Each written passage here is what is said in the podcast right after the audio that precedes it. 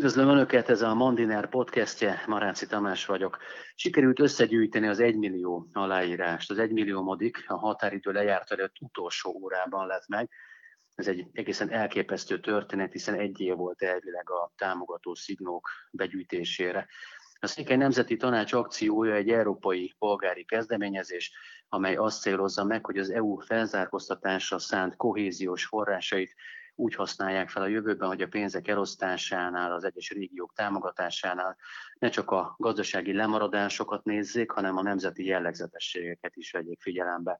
Ez a mai témánk, ami forró téma, hiszen tegnap évfélkor járt le a határidő, most ezt fogjuk elemezni Pászkán Zsolt, a Románia szakértővel, a Külügyi és Külgazdasági Intézet külső szakértőjével. Zsolt, szervusz, köszönöm, hogy itt vagy velünk. Szervusz, köszönöm a lehetőséget. Mi a csoda magyarázata, hogy Huszáros hajrában meg lett végül a szükséges aláírás mennyiség?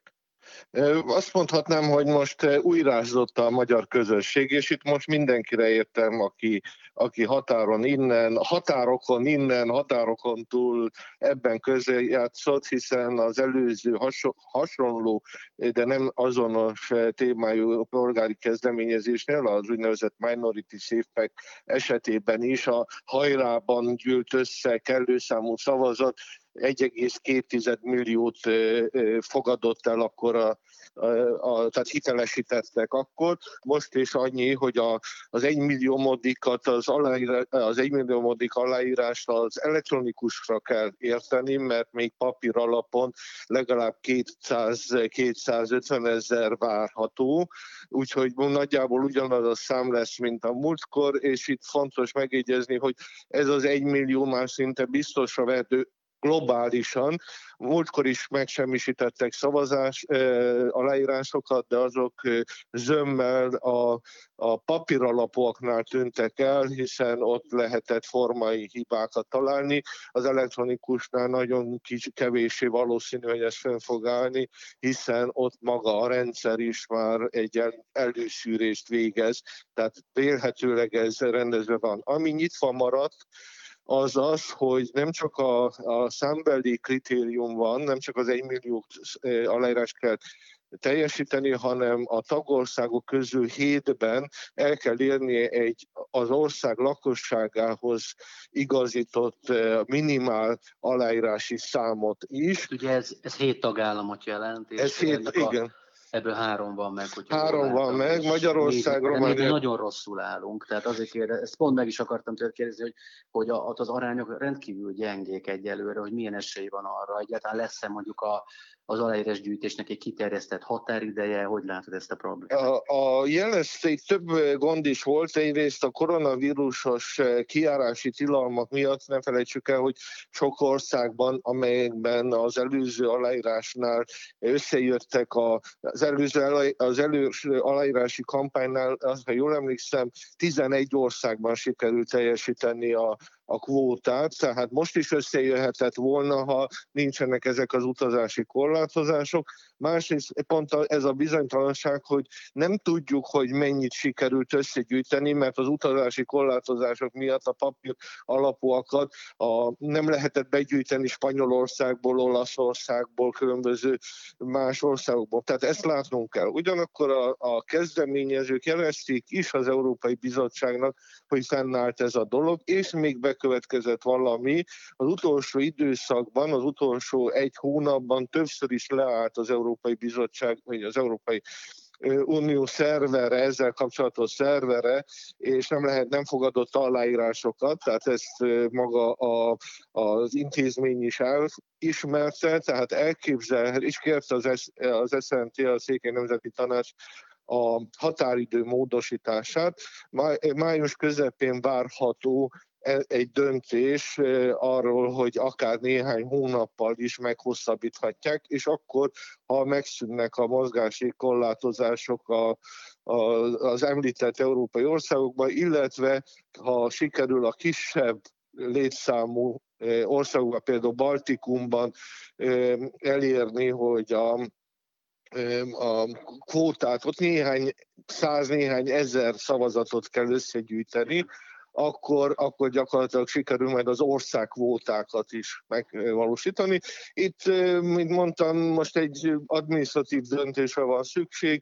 Remélem, hogy az Európai Bizottság, amelyik hat évig akadályozta a, a nemzeti, tehát az, a polgári kezdeményezés kiírását, hat év után, akadályozás után most nem fog fennakadni pár hónap határidő módosításra. Igen, erről mindjárt feltennék egy kérdést, de talán még arra, hogy mi fog történni, hogyha ez összejön, ez a két különböző kritérium teljesítése, akkor lesz gondolom az Európai Parlamentben egy döntés, utána pedig a jogszabály hatályba lép, és ezt az Európai Bizottságnak muszáj lesz alkalmaznia, tehát a nemzeti közösségek, régiók tudnak majd pályázni önállóan, vagy mi a kimenetel ennek az egész ügynek, a boldog kimenetele mondtam. Igen, ez egy kicsit bonyolultabb eljárás, tehát a, a meglét ennek az aláírásnak szükséges, de nem elégséges feltétele annak, hogy majd az Európai Bizottság egy kötelező jellegű döntés hozzon. Sok olyan kezdemény, vagy van néhány olyan más teljesen más tárgyú kezdeményezés, amelyik sikeresen ért véget, de végül aztán az Európai Bizottság nem, nem léptette, vagy nem alakította át direktívává, vagy valami vagy kötelező jellegű jogszabályát. Most ugyanúgy, mint a Minority Safe Pack esetében, amennyiben érvényessé nyilvánítják az aláírásgyűjtést, meghallgatások kezdődnek az Európai Parlamentben. Itt megint ez egy fontos elem, hiszen egy, a, itt a testületek előtt a nemzeti kisebbségnek nem csak a magyar, ne, ne élezzük csak a magyar közösségekre ezt a hangsúlyt, hanem a többi közösségek is lehetőséget kapnak arra, hogy elmondják az, ők, az ő szempontjukat, amire általában az Európai Parlamentben nincs lehetőségük. Tehát ez, ezért is fontos.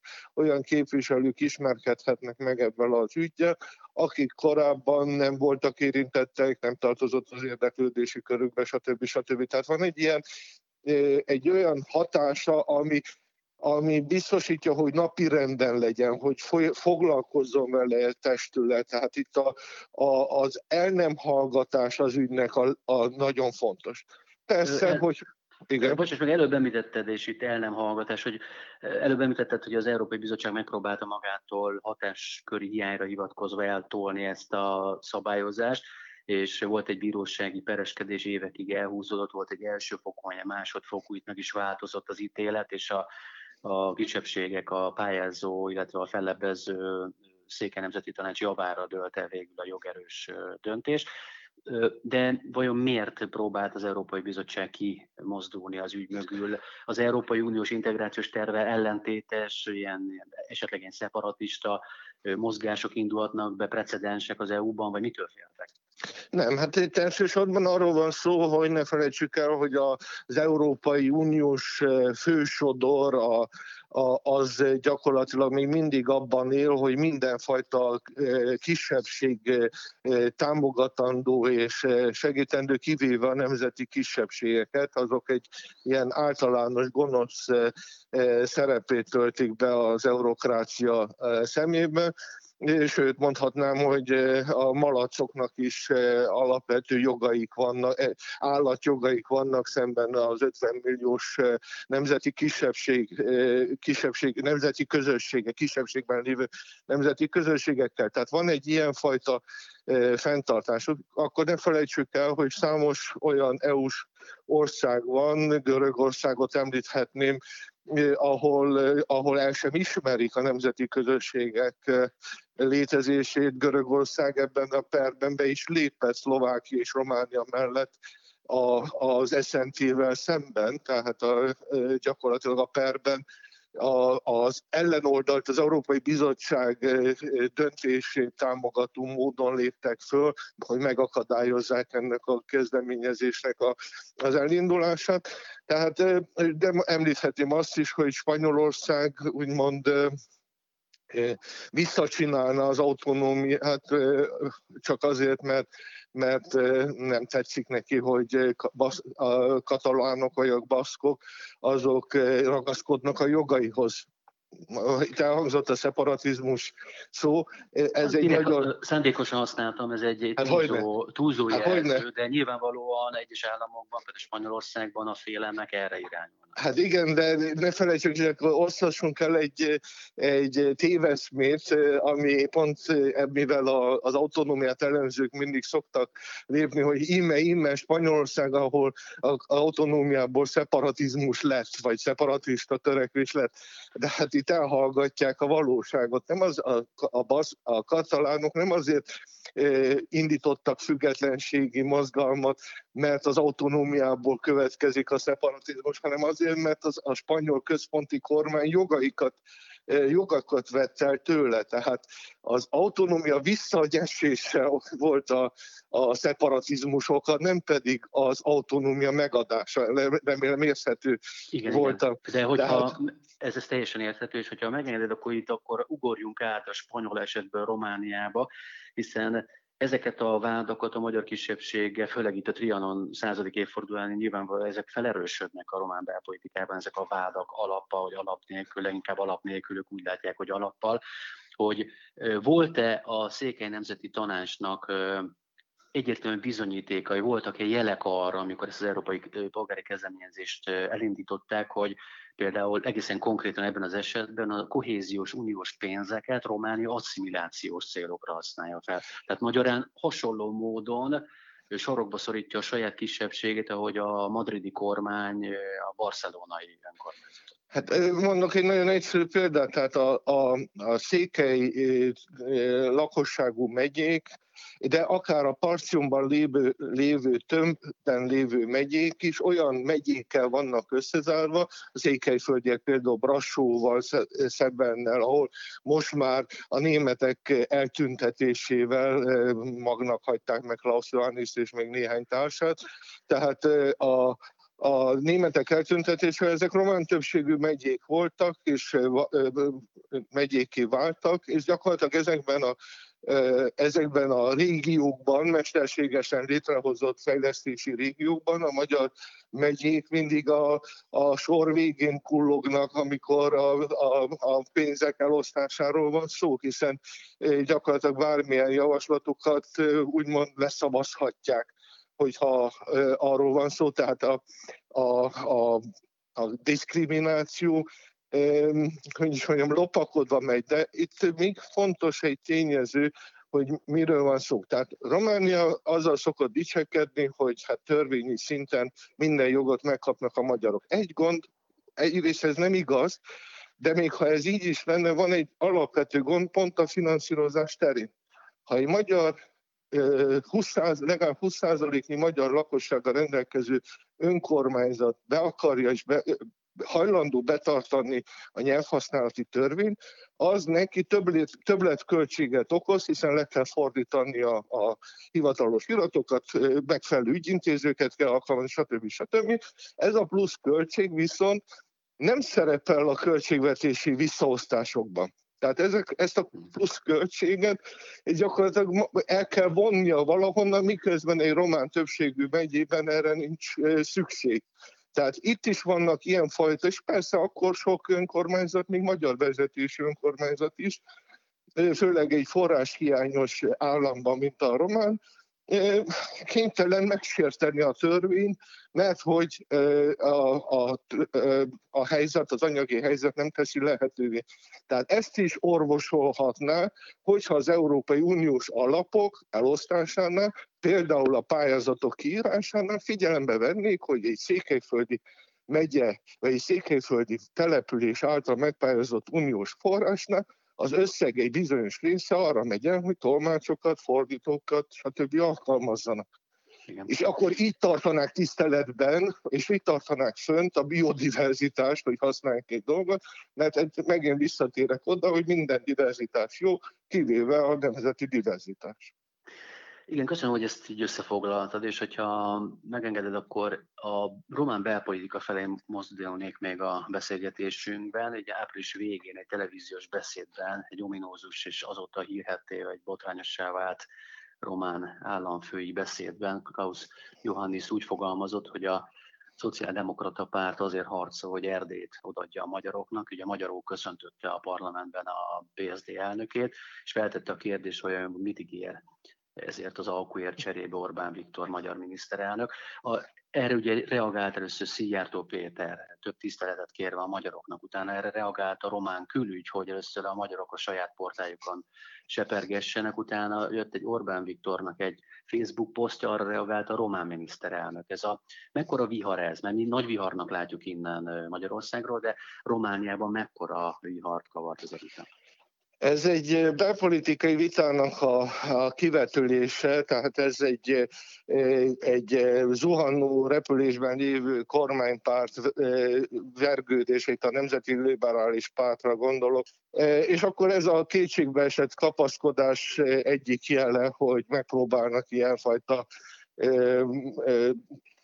hogy is minősíthetetlen kártyákat villogtatni, de hogy jellemezzem Klaus Johannis lépését, Klaus Johannis 2014-es elnökválasztási kampány kijelentését fogom használni, amikor Viktor Ponta ellenjelöltje azzal vádolta meg akkor őt, hogy ha ő elnök lesz, akkor visszaadja az Erdélyt a magyaroknak, amire azt válaszolta az elnök, hogy aki ilyeneket állít, az kretén, ez most szó szerint idézet, és maga az állítás is kreténség.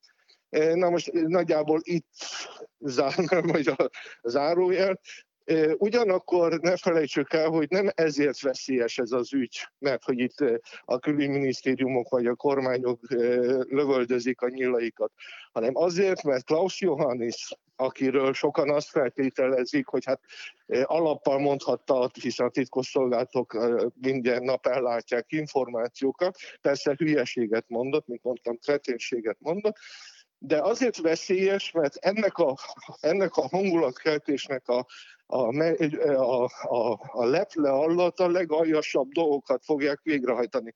És hogy ezt nem mondom alaptalanul, éppen ma derült ki, hogy a román gazdasági miniszter, az, a Nemzeti Liberális Párthoz tartozó román gazdasági miniszter egy április 30-án a román hivatalos közlönyben megjelentetett utasítás alapján a külképviseleti gazdasági atasé és gazdasági képviselői állások megpályázásához nem csak a román állampolgárságot követeli meg, hanem alkotmány, a román alkotmányos ellentétes módon a román nemzetiséget is, miközben Romániában nem tartják nyilván a nemzetiséget, hanem mindenkinek saját felelősségre kell majd nyilatkoznia, hogy ő román állampolgárnak és román nemzetiségűnek tartja magát.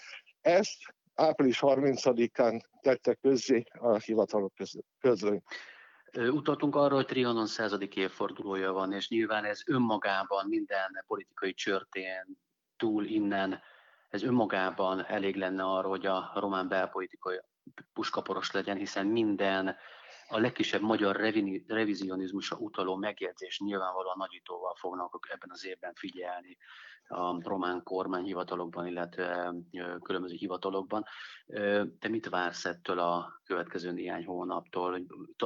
Történhet-e olyan, hogy egy magyar túlkapás miatt egy újabb nagy vihar következik, vagy, vagy van esély arra, hogy ahogy az RMDS egyébként egy nyugodt kampányt, elnökválasztási kampányt folytatott, egy megbékel jobb kéz nyújtását a román többségnek, az együttműködés az uniós célért, hogy esetleg ez a józan hang kerekedik felül?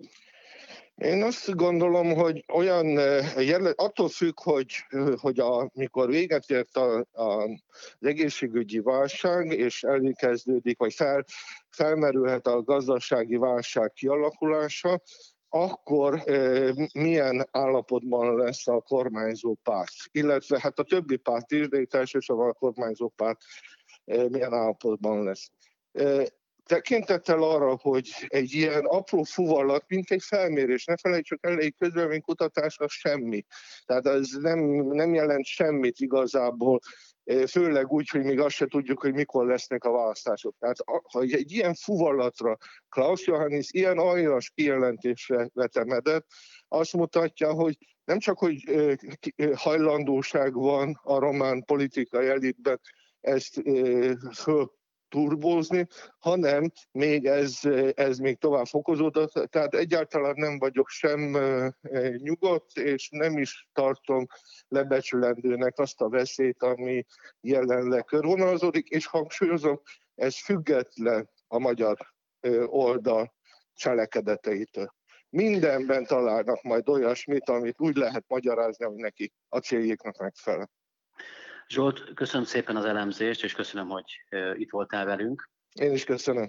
Kedves hallgatóink, Pászkán Zsoltot, Románia szakértőt, a Külügyi és Külgazdasági Intézet külső szakértőjét hallották, és én is köszönöm a magam, illetve szerkesztőtársam Béres Sándor nevében a figyelmüket, a legközelebbi podcastünket, de jelentkezik. Jó hétvégét kívánunk, viszont hallásra.